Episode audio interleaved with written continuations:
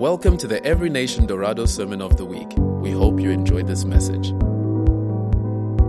Hello, everybody, and once again, a warm welcome to Online Church. It's always a privilege for us to come together like this and to share the Word of God. In spite of everything that's going on, uh, we're still able to enjoy the wonderful benefits that the Word of God is able to minister into our lives and into our families. So I want to greet you warmly in that way. I hope that you're watching this together with a friend or, or, or, family or together with your Connect group. It is important that we don't despise the gathering of the saints. Um, another uh, great uh, highlight is that tonight we'll be starting once again our evening service. Although we're limited to 50 people, there's a whole process of registration that we've sent out to our different platforms. So if you're going to join us, please make sure that you you're registered accordingly. And then the following week, we will probably resume services, but we'll keep you uh, well informed concerning that. In the meantime, I think it's critical that you continue to just join connect groups and uh, that's that's small groups of discipleship where we meet outside of the the, the church uh, service and uh, in that place you're able to ask your questions and really begin to deep, deep into the details of the message and get discipled and get get led and, and, and, corrected and, and, and encouraged. So I really want to, to encourage each one of you to join a connect group in this time. And uh, yeah, we're continuing uh, our series today on the end times. Uh, powerful, very relevant message. Uh, if you missed last week, please go back and get that background so that you're able to have the right frame of mind as we go into the message today. And so I'm going to pray for us as we go into the subject, and uh, then we'll, we'll get into the word. So, Father, I thank you, Lord, that your word does not return void.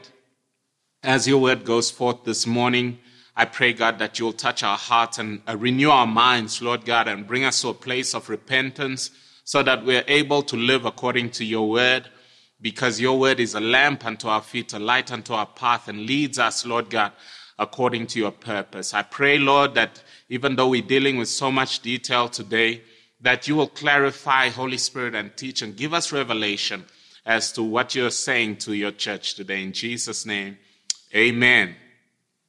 Amen. So the subject of the end times is also known as eschatology, and it is the, star, the study of the last things or the end times. And so um, many other research much other research has been done on the subject, and uh, it is uh, something that is slightly controversial because there are so many different schools of thoughts concerning what's going to happen at the end. And so today, I'm going to touch a little bit concerning the, the general history of the scriptures leading up to the time of Daniel in Babylon. And uh, we'll highlight a little bit on uh, the relevance of Israel uh, we'll touch on the dreams of Nebuchadnezzar as uh, prophetic as they are relating to the times and seasons that God has set in place. And um, we'll also touch on uh, Thessalonians considering what happens or what was predicted to happen with the manifestation of what is uh, called as the man of sin.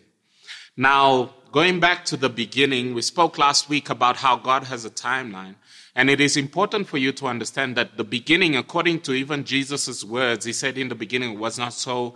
Uh, in the beginning, God made the male and female. So he, he deems the beginning to have started with Adam and Eve. Now, Adam and Eve have, have, son, have sons, which is Abel and Cain. And out of that, uh, the historical narrative moves on. And the next highlight is the story of Noah, where um, the earth is, is, is just full. Now, before we get to Noah, we've got the fall of, uh, of man, which is the sin committed by Adam and Eve in the, in, the, in the garden when they ate of the forbidden fruit, the tree of the knowledge of good and evil. Big highlight, because out of that comes the prophecy that God spoke that the seed of the woman will crush the head of the serpent, portraying forward to the manifestation of Jesus. So then Noah comes on the scene and Noah is a, a, man that is deemed to be righteous according to God. And God tells him to build an ark because he was going to basically destroy the creation that he had made previously and continue it with Noah and his sons. And the reason why God was doing that is because there was a contamination of the race.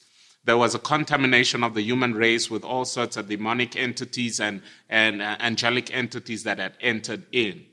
You can go back to Genesis and follow that through.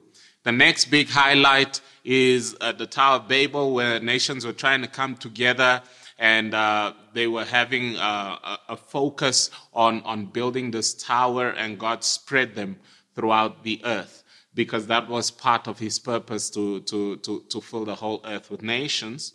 And then we follow on from there to the to the, uh, the, the more important narrative of the beginning of God's covenant, uh, and that is God's agreement with Abraham.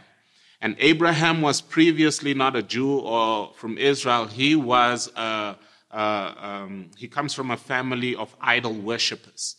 And so God calls him, an idol worshiper calls him and says to him, I want you to leave your family and your house and go to a land that I'll show you. And that land was the land of Canaan, which is the promised land, Israel today. And so Abraham leaves. Abraham then has a covenant with God, out of which God promises that your seed will bless the nations. This is the relevance of Israel, natural Israel because uh, uh, with them are the covenants of promise. They are the ones that have the commonwealth, and the rest of the Gentiles were excluded from that because God wanted to work through a specific nation in order to bring the fulfillment of the Messiah. Now, Abraham has um, a, a, son, a promised son called Isaac. Isaac has uh, Jacob and Esau, and Jacob then has the 12 tribes of Israel. And then out of, out of one of the sons, of Jacob, Joseph, he moves to Egypt. That's where the whole nation of Israel or the family moves to Egypt out of the favor they experience there. And then following that, they have 400 years of slavery because of Pharaoh that follows the death of Joseph doesn't know any of them. And so they multiply in Egypt. And then Moses raises up the son of a, a, a Levite uh, who is Moses. And uh, so God raises up Moses, and Moses comes as a deliverer to bring the people out of Egypt. They move through the wilderness. They have a covenant with God, which is called the, the Old Covenant at Mount Sinai with the Ten Commandments. And then Moses ushers them in towards the promised land, once again, the land of Canaan, which is Israel. And then at the threshold there, he hands over to Joshua. And after that, you've got this uh, uh, movement into the promised land. And in the promised land, you have uh, a series of leaders called judges. And these judges rule as leaders, but they are also like heroes who are, are valiant in battle and they're able to defend Israel against all the oppression from the surrounding nations. Now, in the time of the wilderness, God in, institutes what they call the sacrificial system. And whenever they were busy with the sacrificial system, which connotes also the future of Christ dying on the cross in a whole system, whenever they neglected that, they were vulnerable to all these other nations. And God's purpose was not to just consider Israel as a special nation, but to use Israel through which he was going to minister um, light and life to the rest of the nations.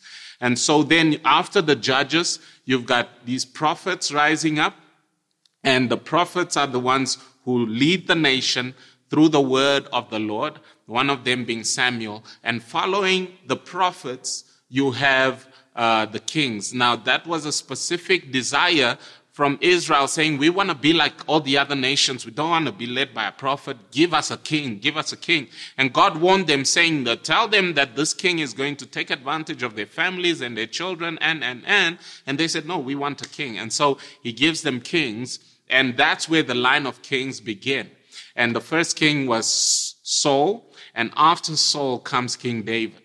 Now, in, in the time of King David, that is uh, known as the golden, the golden years or the golden age of Israel. Uh, a very prominent king. He's the one who, who, who wrote the Psalms, and he's the one who, uh, so to speak, is the man after God's own heart. Very much the writings that he brings and the life that he lives, very prophetic concerning the Messiah, Jesus Christ. And what you will see from the beginning, God's promise to Abraham was to bring Jesus Christ through the bloodline into the earth so that he could be the, the Messiah for, not only for Israel, but for all the nations. And we spoke last week about the centrality of Jesus and the importance of knowing that all of history is bound and is, is going on around Jesus. Now, in the same timeline, we understand that many things are happening around the globe, whether it be among the Chinese or among the Aztecs in South America. But God is focusing here on Israel because he is bringing his word into manifestation through Jesus Christ. And so David then has a son out of a situation. He has a son um, uh, called Solomon. And Solomon then rebuilds, uh, builds this wonderful temple for God. And uh, once again, Israel is established in the land and all. And Solomon has two sons. Now, this is this is where a twist happens and i'm telling you this so that you understand that this is history this is history of our times it's not just bible stories and what happens is solomon has two sons and there is a, a break in the kingdom because of these two sons and so the kingdom of Israel is split between the northern kingdom and the southern kingdom. The southern kingdom will be the tribe of Judah and uh, Benjamin, and then the rest of the tribes will be the northern kingdom. The northern kingdom is known as Israel, and the southern kingdom is known as Judah. And the, the, the, capital city of Judah, the southern kingdom, is Jerusalem, and the capital city of, of the northern kingdom is Samaria. This is why there was this battle between the Samaritans and the Israelites. It's because of this, this division. And so, um, out of that, historically, um, nations see the weakness of Israel and they begin to attack. One of the nations that kept attacking, especially the northern kingdom, were the Assyrians. They were uh, from Nineveh. This was the people that uh, Jonah didn't want to go preach to because they were enemies and they would just be the most vicious people. But what happens in the southern kingdom is they get attacked by Nebuchadnezzar from the kingdom uh, of Babylon, the, the Babylonian Empire. And so they besiege the, they besiege the, the, the, the, city and take exiles out into Babylon. And this was after, after, um, uh, Jeremiah prophesied to them over and over that you guys need to repent. There is coming an attack and you will be, you'll be dealt with harshly by an external nation. Now, this is what happens. And, and when you begin to see the span of history like that, you will perceive the finger of God involved in the affairs of men and women. And the Bible doesn't deal with all of the different tr- tribes and nations on the earth, dealing with Israel specifically and their history because that's the history of mankind in relation to Jesus. All right. So then, out of these exiles that are taken from the southern kingdom, among them is a, a young man called Daniel. And Daniel is taken as a, a wise man, a, a, smart, intelligent boy, and he was going to be taught the, the practices and the philosophies of the Babylonians, and he was going to serve in the Babylonian um, empire and government as an official. And this is where we are going to go into the prophecies of Daniel because he then begins to have certain engagements with the angelic, with angels coming and visiting him, having certain visions, interpreting certain dreams that God gives to an ungodly king concerning what he will do in the future. And the prophecy of Jeremiah was that they were only going to be in exile for 70 years. And then after that, they were going to be brought back into Israel. And then Nehemiah comes and rebuilds the, rebuilds the temple and, and, and. And then there's this quiet period after which comes the manifestation of Jesus. So we're picking it up here. And, uh, I'm reading from Daniel, uh, chapter I believe it's chapter 2, verse 31. And um, we're just going to pick up here one of the dreams that Nebuchadnezzar had. And what happened is Nebuchadnezzar is, is emperor of the largest at that time. Babylon is the largest, largest, largest empire on earth. And so God is dealing with this king as a mouthpiece to the nations.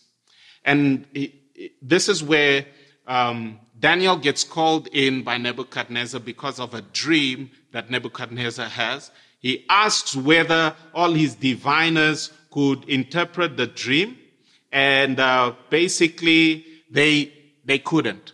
But luckily they had Daniel because otherwise he was going to destroy them. And Daniel says, No, king, there is a God in heaven who, who reveals mysteries. I will go and pray, and he will tell you the meaning of your dream. Now, I'm going to go through this, and then uh, the second portion of the scripture from verse 36 is the interpretation of the dream. Now, follow here. We're dealing with history, which is predicting what was going to come.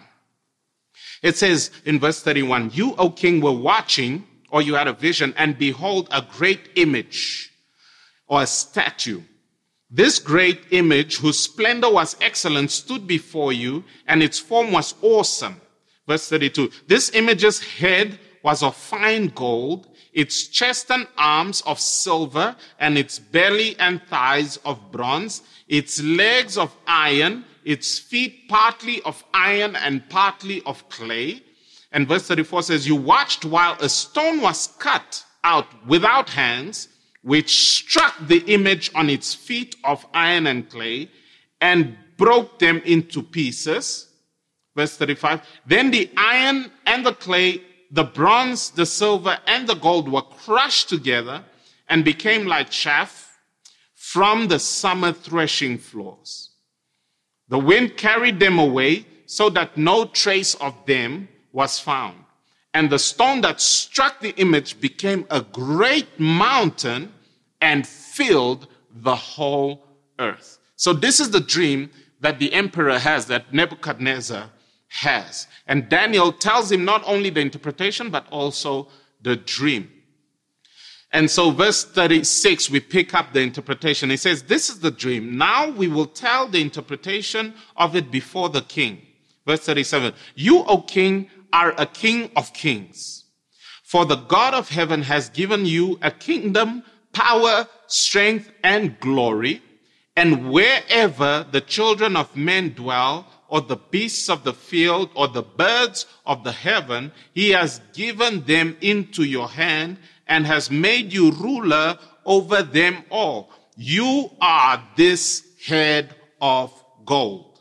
All right. So he, his first interpretation is this is a statue. It's made of different materials and the head is made of gold. And he says, this kingdom of Babylon, as we are now, is this head of gold and you, O king, are the head of gold. Verse 39. But after you shall arise another kingdom inferior to yours, then another, a third kingdom of bronze, which shall rule over all the earth. Verse 40. And the fourth kingdom shall be as strong as iron, inasmuch as iron breaks the pieces and shatters everything. And like iron that crushes, that kingdom will break in pieces and crush all others.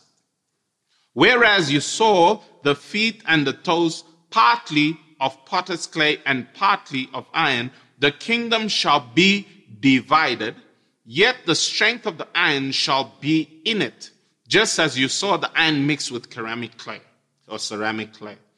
Verse 42. And as the toes of the feet were partly of iron and partly of clay, so the kingdom shall be partly strong and partly fragile. As you saw iron mixed with ceramic, ceramic clay, they will mingle with the seed of men, but they will not adhere to one another, just as iron does not mix with clay. Verse 44.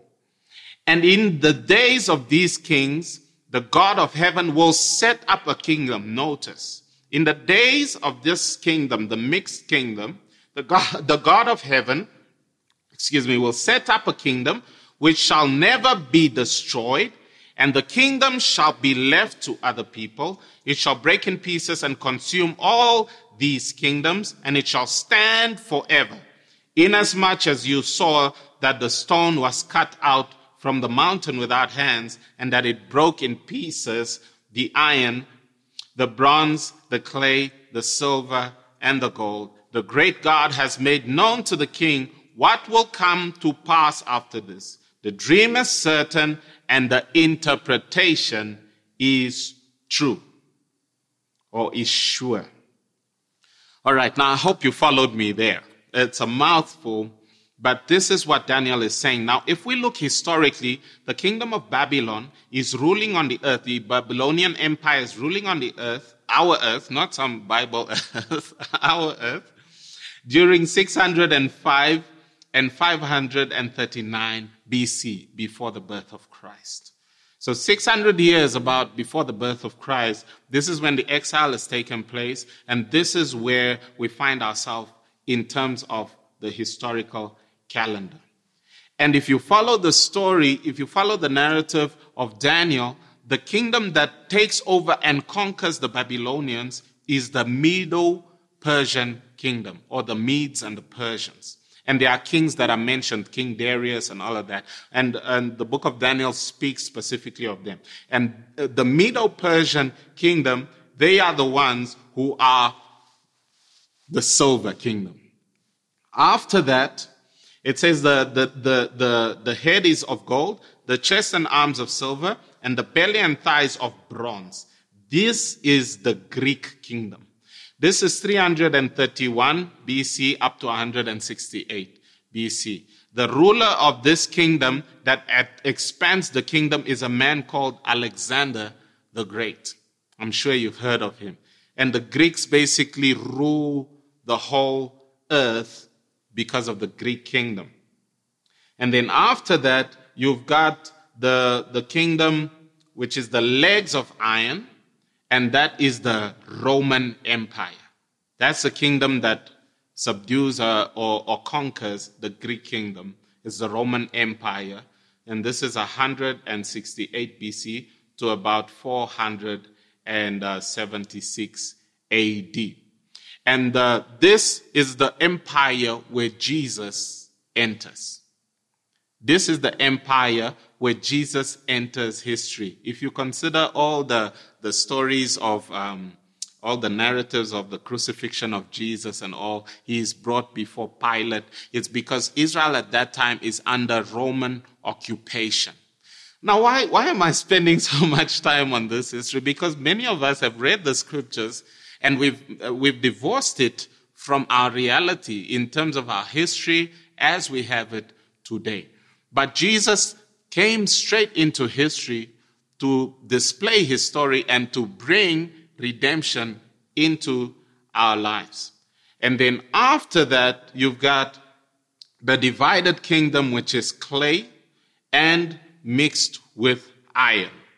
And uh, there are different views about what the meaning of this kingdom is, and uh, the, the fact that the stone comes at the culmination of this kingdom. Now, some say that this is the final kingdom that then is raised up by what they call the man of sin or the Antichrist, and then rules the earth under one world government, and then is subdued by the rock that is hewn without hands and strikes it. Others believe it's the fulfillment of the splitting of the Roman Empire and then how the Roman Empire falls because of Christianity and the kingdom of God that expands throughout the earth. And so you begin to see that this, uh, uh when Jesus first came, he came to redeem the lives of, of men through the cross, and then he ascends with the promises saying that he will come again. And next week we'll deal specifically with the prophecies of Jesus concerning the end times when his disciples are asking him, so when will these things come to pass? And so at least what we can conclude today from Daniel's prophecies is this. We are not at the beginning of time. We are not with Adam and Eve. We are not at the time of the flood, Noah. We are not in the time of Israel's inception with Abraham. We are not in the time of Israel in the wilderness. We are not at the time when Israel goes into the promised land as judges and prophets and kings. We are not at the time with the splitting of the kingdom north and south and then the conquest coming in from Babylon. We are not in the time of Babylon. So that time, and you will see that this is God's timeline for the earth. There's nothing after the mixed clay and iron. So that means if someone says that we are coming to the end of the age, we can, we can look at this prophecy and begin to conclude that that is indeed the case. Whether this last part will be a thousand years or two thousand years, that is to be disputed. But we know that we are not in the Babylonian Empire, we are not in the Medo Persian Empire, we are not in the Greek Empire, we are not in the Roman Empire, we are now in the stage of the, the divided kingdom, going to the point where the domination of the kingdom of Jesus is being established.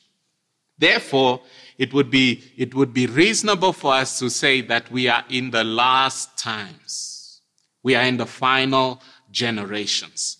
We are in the last kingdoms that are, are vying for power on the earth, and we are waiting for the kingdom of God to now become this mountain and it be established on the earth.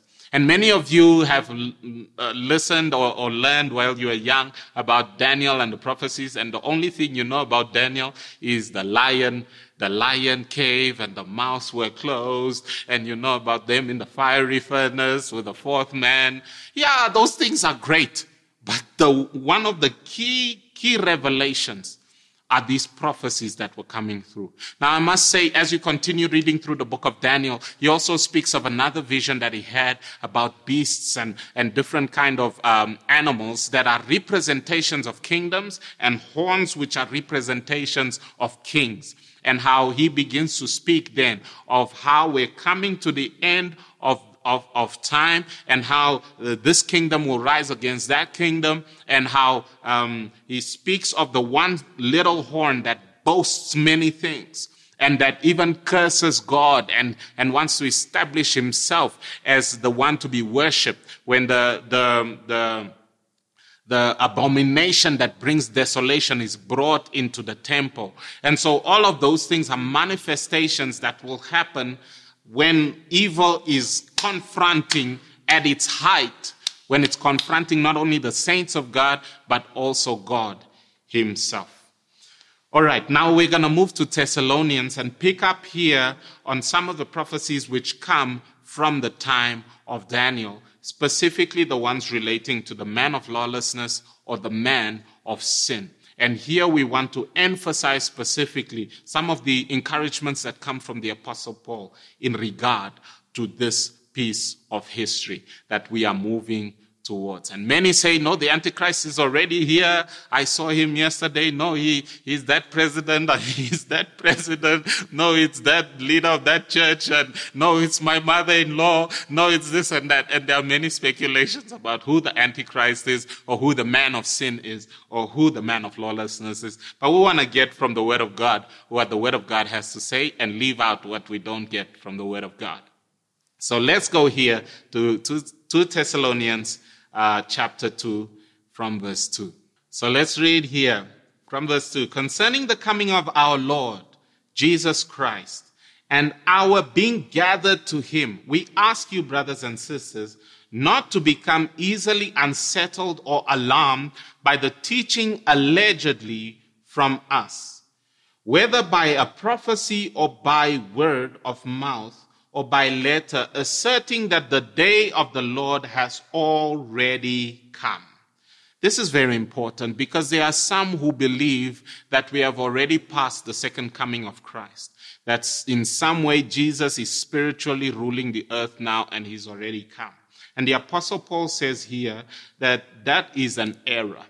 In fact, um, the, it contradicts the scriptures materially on many levels. So we understand that the second coming has not yet materialized. Then we're looking here, verse 3. Don't let anyone deceive you in any way, for that day will not come until the rebellion occurs and the man of lawlessness is revealed. All right? So he, he says that the day of the Lord has not already come. It will only come when these two things happen. One, a great rebellion occurring, and then the man of lawlessness being revealed. It says, the man doomed to destruction. Verse 4 He will oppose and will exalt himself over everything that is called God or is worshiped, so that he sets himself up in God's temple, proclaiming himself to be God. Very key. If there's going to be the rising of a man of lawlessness or a man of sin, he is going to do these things. He will replace God and the worship of God with himself, proclaiming himself to be God. Now, there are many people that are around the world claiming to be Jesus. And they claim to be, no, I'm, I'm, I'm the second coming of Jesus and all. And Jesus said, don't listen to, the, to them. There'll, there'll, be many false prophets and many, many claiming to be um, uh, Jesus. Don't, don't follow them. But here, what this man will do is specifically uh, position himself in the temple of God as the one to be worshipped by the whole world as the object of a one world, one world religion. Okay, then we go on to verse 5. Don't you remember that when I was with you, the Apostle Paul, I used to tell you these things, and now you know what is holding him back, so that he may be revealed at the proper or at the set time. Verse 7 For the secret power of lawlessness is already at work, but the one who holds it back will continue to do so until he's taken out of the way. Now, let me just say a few things about this portion of scripture here, because it says that the manifestation or the revelation of the man of sin or the Antichrist is being restrained by somebody. And uh, the view from many scholars is that that somebody is the Holy Spirit resident in the church. And so, therefore, that's where some uh, ideas come from that before the Antichrist is manifested and really allowed to be to freely reign and rule over the world in the in the sense of of, of his tyranny, before that happens, the one who is blocking that which is deemed to be the Holy Spirit in the church, is to be taken away. And that is what some view as the rapture needs to take place. They need to be removed because right now our prayers and all of that is resisting quite a lot of that. And it's not critical that we believe in, in that rapture or not. We just need to be prepared to stand no matter what happens uh, against any persecution and to prevail through that. Because there are many people that say, no, uh, it, we, we will not be in the tribulation or we will be in the tribulation. There are, are Christians today in persecuted regions of the world that would read this scripture and say, we are in the tribulation. And we have to stand despite the uh, uh threats of death against our families, against our property, against our own lives. And many have been killed for their faith. And so it is very important for us to have that disposition in our hearts that no matter whether, whether it's rapture or not, I will stand for Jesus Christ. And then it says in verse 8, and then the lawless one will be revealed, whom the Lord will overthrow with the breath of his mouth and destroy by the splendor of his coming. The coming of the Lord, the, the coming of the lawless one will be in accordance with how Satan works. Now consider here some details. He will use all sorts of displays of power and through signs and wonders that serve the lie and all the ways that wickedness deceives those who are perishing. And so he says that there will be some miraculous displays of power, and Revelation speaks about how um, there, there, will be such an injury on the head of this person, and they'll, they'll apparently come back from the dead. And there will be all these miraculous signs, signs which are empowered by the false prophet. And so it is important that we are not drawn away by, by many miraculous signs because in the time when the Antichrist will be busy doing his recruitment and, and work, many of the deceptions will be because people are following all sorts of powerful demonstrations, but they are anti Christ and anti God.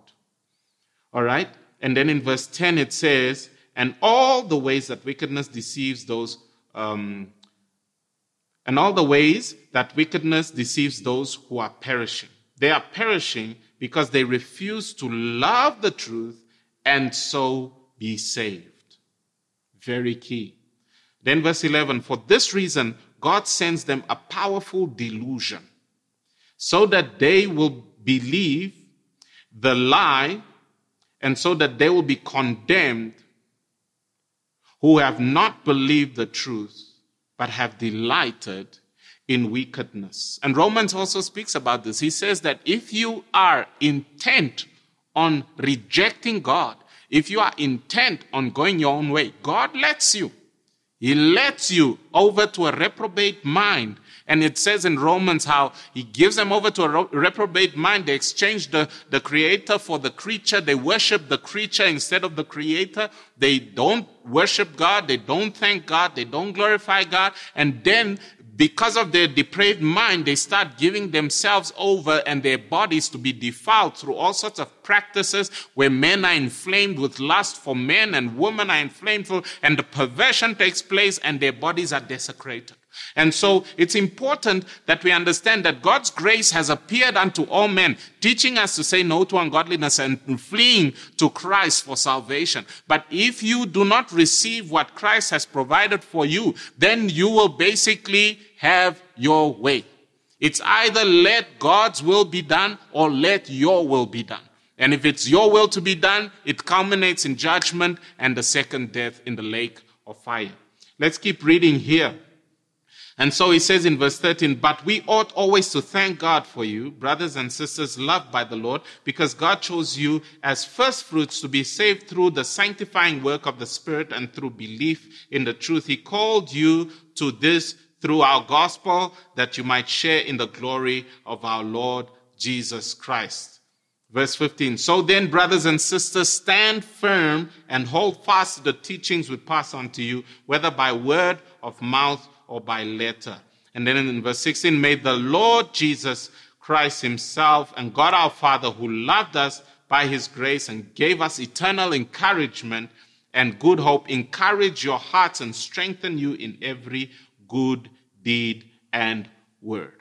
And so it's very important that we see this is the warning that he gives. He says, don't be discouraged thinking that the, the, the Lord has already returned. The second coming has already happened. And now we're in a place where we don't know has it happened or not. No, it will not happen until the revelation of the man of sin. And this will be his process. He will do this. He will do this. He will do that. And what should our, what should be our, our approach or our attitude, we should be focused on the truth. We should be lovers of the truth. We should be focused on receiving what Christ has provided through us, through, through Jesus to us. And we should take advantage of the gospel. That should be our disposition. We should stand firm, not going after all sorts of theories and is it that guy or is it this guy? Is it that guy or is it that guy? No. We will know clearly, if the man of sin is revealed, we will know clearly what the agenda is and it will be the worship of that individual at the expense of the worship of God.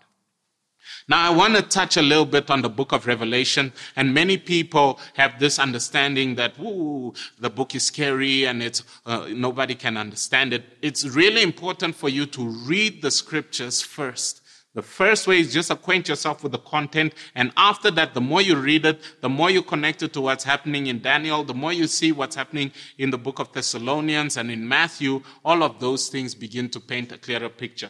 The book of Revelation is actually called the revelation of the Lord Jesus Christ. And so it is not the revelation of the Antichrist or the beast or the mark of the beast or the cure of whatever. It is the revelation of Jesus. It is an unveiling of Jesus after his ascension and in a way that really shows his glory, his splendor, his power over all kingdoms. And I said last week that Jesus is a government leader. He's not a religious leader. It says the government shall be upon his shoulders and to the end of his kingdom there will be no end. And so when you're choosing him, it's not a vote. It's, this is not democracy. It's either you are for him or against him. He's coming again. And so as we go through the book of Revelations, chapter one to three deals with the vision of Jesus that uh, John the Revelator, John is one of the apostles of Jesus. And he basically sees Jesus and then he received these, this revelation of the seven letters to the seven churches. And all of them have encouragements relating to our day. Then we've got chapter 4 to 7 dealing with the throne of God and the scroll with the seven seals. And the seals could not be opened because no one was worthy to open the seals. And then Jesus is found to be the worthy one, and this correlates with what's happening on the cross. And as his body is wrecked on the cross, he is opening up things in the realm of the spirit and unlocking seals, which are sort of like scrolls. When, when they wrote on paper, it was sealed, it was closed up, and then you, you had these uh, wax seals that were placed on the scroll. And, and so it says, who was worthy to open the scroll and to unlock the seals? Why? Because when the seals are unlocked, then the things which are written in the scroll will now begin to come to pass. And Jesus is the one who is worthy and he unlocks the, the, he unlocks the, the, the, seals and now the scrolls are revealed as to what is coming. Then you have the seven trumpets which begin to blow upon the earth and events begin to unfold on the earth, which also speaks more about the reign of Christ dominating over the affairs of men. Then Revelations 12 to 16. And in your own time, go and read these things. It speaks of the dragon and it speaks of how he's trying to come in and destroy. And, and there are different images that are going on there, which are very telling of how the enemy is trying to bring destruction from the time when he was trying to destroy Jesus in the time when they fled to Egypt, uh, through Herod's edict, all the way to now and what the enemy is trying to do to the saints. And then the seven bowls which are being poured, poured upon the earth. And it is interesting that, you know, as you read this, you begin to pick up certain events that have happened on the earth. And sometimes I thought to myself as I was studying this, you know, we're saying there's global warming and that the global warming is actually leading to the, the way that the earth is actually seem, seems to be groaning and, and responding. But it could be that these are the manifestations of these things that Revelation was re- writing about that was coming on the earth at the culmination of our time. Then we've got Revelation 17 to 19, which speaks of mystery Babylon, that harlot, the prostitute that prostitutes herself with the kings of the earth. And many view that to be uh, a view of a false religion that seems to want to bring in political influences and rule under a false, false spirituality.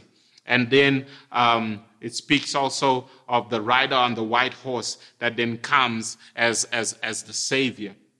And then we've got Revelation 20, where it speaks of, of the reign of Jesus and uh, the judgments that are, are brought on the earth, and then the lake of fire. And then chapter 21 and 22 relate to the new heaven and the new earth, the new Jerusalem, and the promise that is left that I'm coming quickly and the promise that says, Don't remove anything from the words of this prophecy, and blessed is the one who reads this prophecy. Now, many of you might have thought, yeah, I wanted to hear who the name, the name of the Antichrist. I wanted to hear his number is triple six and all of that. Let's go read a little bit through Revelation about that portion, and then we'll come to a bit of a conclusion here. So we're going here from Revelation chapter 13. It says here, Then I stood on the sand of the sea, and I saw a beast rising up out of the sea, having seven heads and ten horns, and, and on his horns ten crowns, and on his heads a blasphemous name. Blasphemy is insults against God.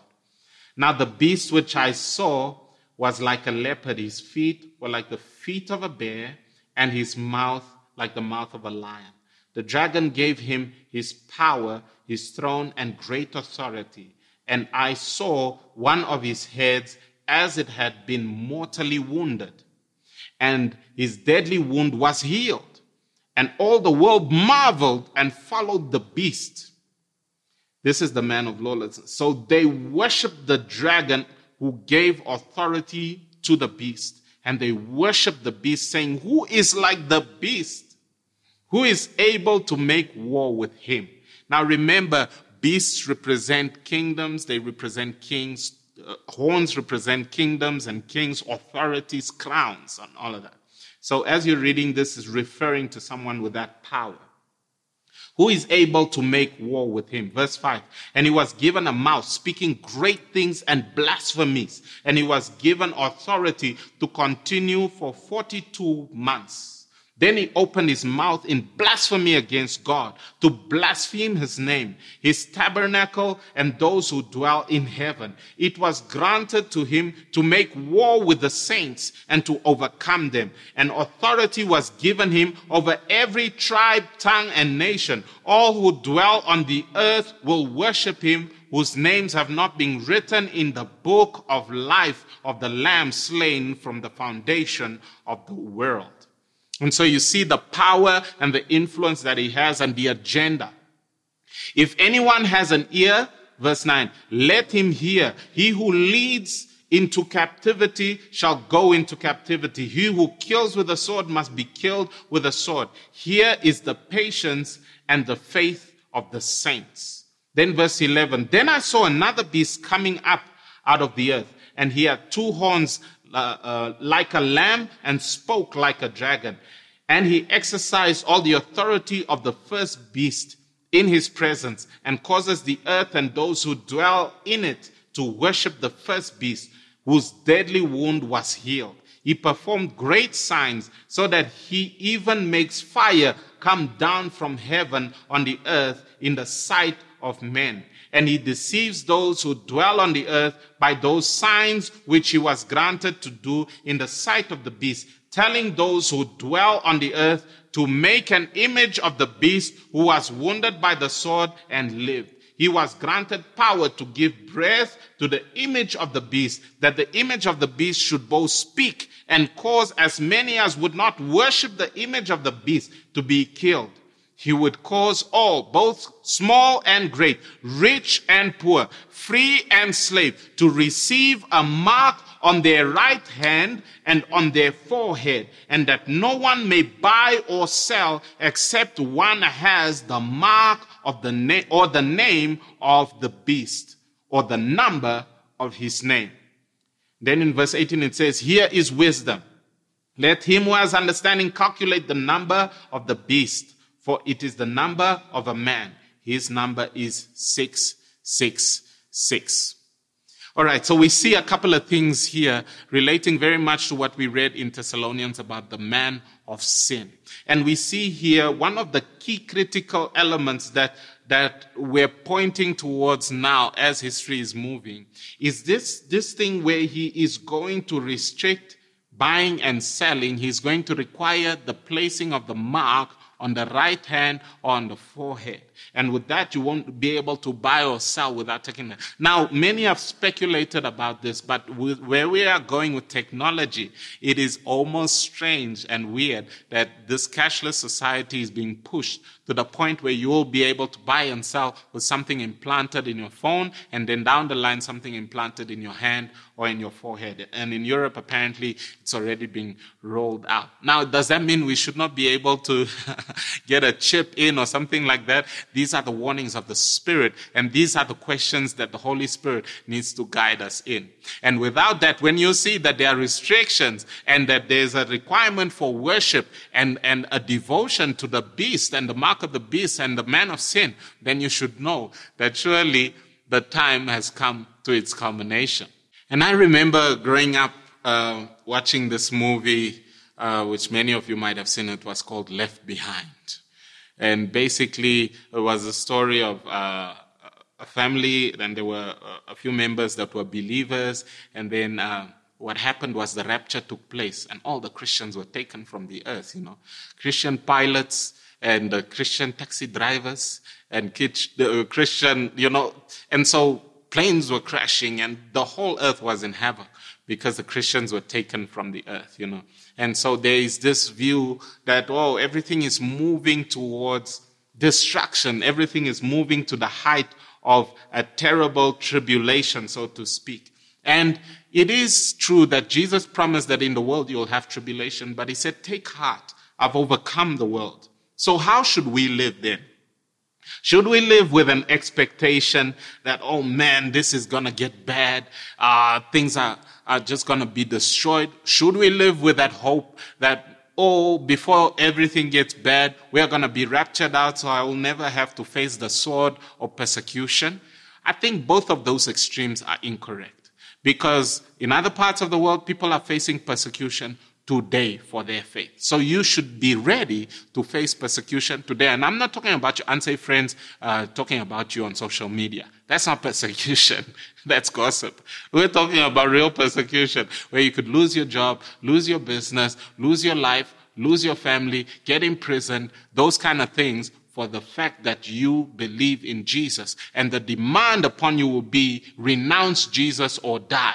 And the question is, are you ready? Have you made Jesus Lord of your life to that point? And you say, yes, yes, when the sword comes, I'll be able to do it. Well, if you're able to do that, then I, why have you not been able to live a holy life, which is less than dying? Why have you not been able to be committed in the things of God? Ask yourself whether your faith is genuine. The Word of God says, uh, examine yourself and see whether you be in the faith. Don't presume it, don't assume it. Look at your life. Consider your life. Consider whether you have, you have made Jesus your only Lord or whether it's Jesus and some other thing in your life. Consider whether your lifestyle shows that you have sold the world in order to purchase the kingdom of God. And there are many other questions relating to, okay, we see what's happening with Israel today, the fact that the, uh, the, the capital city has been recognized by world leaders as Jerusalem, and the, the expectation that Jesus is going to come on the Mount of Olives. We'll deal with a few of those next week in the prophecies that Jesus had, and the importance that the nations are going to culminate on the, on the valley of Armageddon in Israel, present day, to wage a war which will then be interrupted by the Lord Jesus Christ. There's also many prophecies that relate to the fact that after Jesus returns, you will have a millennial reign on the earth for a thousand years. And it is difficult and uh, not simple to understand how that will really work. You know, whether there will be a separation of nations and who will be ruling at that time relating to the parables of the cities that are granted under rulership. The question is not whether, um, Jesus will do that now or then. The question is whether your name is registered in the Lamb's book of life. The question is more about what have you done with the first coming of Jesus rather than the second coming of Jesus. If you've done right by the first coming of Jesus, when he died on the cross for the sins of men and women, when he said it is finished, when he paid with his life's blood for the redemption of the sins of mankind, if you are able to receive him, then you have received eternal life. And it says you have passed from, you have passed from death into life. You have passed from judgment and you have no fear anymore. It is so important as we talk about this, as we discuss this, that you not think, okay, I need to analyze and see who is going to be the Antichrist. Oh, are we going to be raptured or not? Oh, are we going to be in this place or not? Those things may come, but the question is, what if you die tonight? What if you lose your life tonight? Then you have already entered into your reckoning. And the question is, are you ready? Are you ready? What have you done with the first coming? We should not be ignorant concerning the fact of the second coming because it gives us great hope, great joy, great excitement. But there are many who are not yet believers. And I want to speak right now to those of us who say, No, I'm safe. I've paid my fire insurance, and so hell is, is, is not my home. Heaven is my delight. And you have many friends and family whom you have never told this to. You have never spoken to them about the fact that they can be rescued in Christ, that in Christ there is eternal life. And the way that we live over the next few years, over the next decades, should be as if we have been made right with God, ready for Him to appear this very night. Not waiting till we see, oh, there's a splitting in the clouds. Oh, I see, I see there the trumpet sounding, and now try and have a, a last conversion. It will be too late. And this is not an invitation to religion. This is an invitation to life. Why would you want to delay eternal life in your heart? the joy of the Lord, the righteousness of God, the peace of the kingdom of God. Everything that Jesus has paid for to make this available. We're going to have communion right now. And I want to encourage you if you're at home, just get your elements together and, and get your family together. And the question that I want to ask you is Is Jesus truly Lord of your life? Have you made him master? Does he rule your life? Not just give you an opinion here and there when you've got a question as to what to post on your social media profile, but does he rule your life? Is he your Lord? Does he own your life? Ask yourself that. And if that is not the case, what are you living for? If you're not living for Christ, you're living for nothing. You're living for an idol. You're not living in light of eternity. We have to be prepared, but we can be optimistic. We don't have to be fatalistic, thinking, oh, things are just going to get bad. We know that despite everything that may come, we are more than conquerors through Christ who loved us. No matter what may come, Jesus has overcome the world. And we can stand in righteousness, fulfilling our purpose, which is going out and making disciples, sharing the gospel, sharing the good news with everybody. On the night that Jesus was betrayed, he took bread and he broke it. And he said, This is my body. Whenever you do this, you break it, you are proclaiming death, the Lord's death. You are saying, He died for me. He died for me so that I could live. And so, this is the body of Jesus that was broken for us. Those of you who need a healing, this is the body that was crushed, that was whipped for your healing. As we partake right now, Father, we thank you for your body that was broken for us. As we partake it, let the power of the Holy Spirit make it real to us and let us allow the Lordship of Christ to take dominion over our bodies, our souls, our spirits, and over our families and our homes. In Jesus' name. Let's partake of the bread.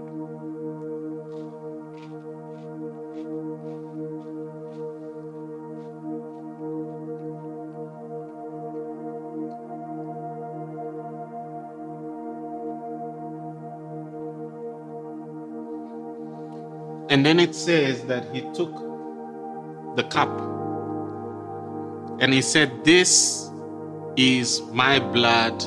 This is the cup of the new covenant in my blood, shed for the forgiveness of sins.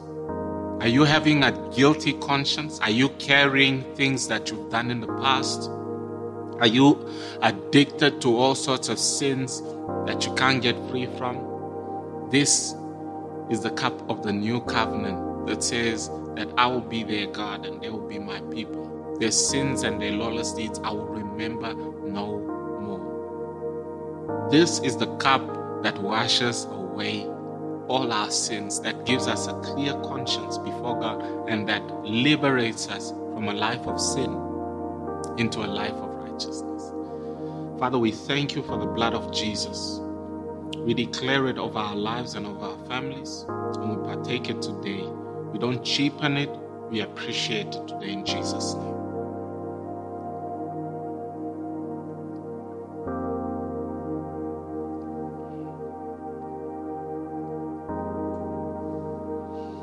Thank you, Lord. Thank you, Lord. Father, I pray for your people this, this day. I thank you, Lord, that your word to them is a word of hope. There's somebody you're thinking of committing suicide. The Lord is speaking to you. You're a lady. The Lord is speaking to you today and saying, I am the resurrection and the life. Put your faith in me, says the Lord Jesus. I know what happened to you, and I am here for you, and I'm here to restore you. Look forward. There is hope for tomorrow. And Father, I just pray right now for this woman. I ask, Lord God, that you will preserve her and that you will encounter her there where she is. In Jesus' name. And Father, I pray for the rest of us. I thank you, Lord, that your Holy Spirit right now, your anointing is just upon your people today. Father, I thank you that you're setting people free from fear of the future. You are giving them a sense of purpose, a sense that I'm not just doing my job and going home, but I'm living for the kingdom of God. Father, that many of us will be stirred up today Father God, to preach the gospel without fear, without shame, Lord God, because we are bringing good news of hope, Lord God. And Father, as we continue through this series, that your truth and your life will shine in every dark area, and that many will come to know you, Lord Jesus, and prepare their hearts because of what you've spoken. We thank you and we thank you for who you are. In Jesus' name, amen. Amen. Hallelujah. May God bless you. Continue to follow us on all our social media platforms, subscribe and like, and send forth these videos. Forward them to friends and family that don't that don't know Jesus. You never know. We've heard so many testimonies of people even overseas who are receiving Christ because of these messages. May God bless you. Have a wonderful time, and we'll see you probably next week. And if you're not joining us, we'll see if we can continue to share the Word of God online and uh, that you will continue to be encouraged. May God bless you. Have a wonderful day. Thank you for listening. For more information about this podcast and other resources, please visit envindhoek.org.